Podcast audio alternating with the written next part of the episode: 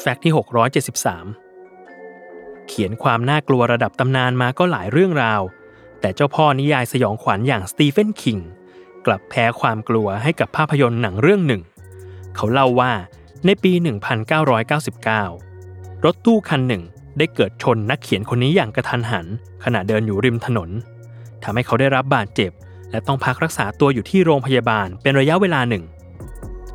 ในระหว่างที่กินยาแก้ปวดที่พยาบาลจัดให้ ลูกชายของเขากำลังดูภาพยนตร์เรื่องหนึ่งอย่างใจจดใจจ่อ และเชื้อเชิญให้คนเป็นพ่อดูเรื่องนี้ไปพร้อมกัน และด้วยความที่ตัวคิงเองก็ไม่มีอะไรทำเลยดูร่วมไปกับลูกชายอีกคน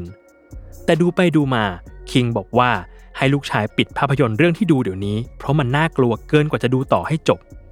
เขาได้บอกกับลูกชายว่า ภาพยนตร์เรื่องดังกล่าว ดูเหมือนจริงซะจนน่ารังเกียจ จนไม่รู้ว่าเป็นสารคดี หรือเรื่องสมมุติกันแน่ จากฟุตเทจที่สั่นตลอดทั้งเรื่อง และภาพชวนกระอักกระอ่วนที่สร้างความตึงเครียดให้ผู้ชมได้อย่างน่าขนลุก สตีเฟนคิงได้เล่าถึงอาการแพ้ภาพยนตร์ระทึกระดับตำนาน อย่าง The Blair Witch Project สอดรู้สอดเห็นสอดเป็นสอดตาย โดยเขาเขียนไว้ในหนังสือสารคดีเล่มแรกของเขา ในชื่อ Dance Macabre ในปีคศ 2010 ที่ภายในเล่มรวบรวมสิ่งพิมพ์ ทรทัศน์ วิทยุ ภาพยนตร์ และการ์ตูน ที่ส่งอิทธิพลต่อความกลัว รวมถึงความวิตกกังวลในสังคมร่วมสมัย ผ่านสายตาของเจ้าพ่อนิยายสยองขวัญที่ได้ประสบพบเจอมา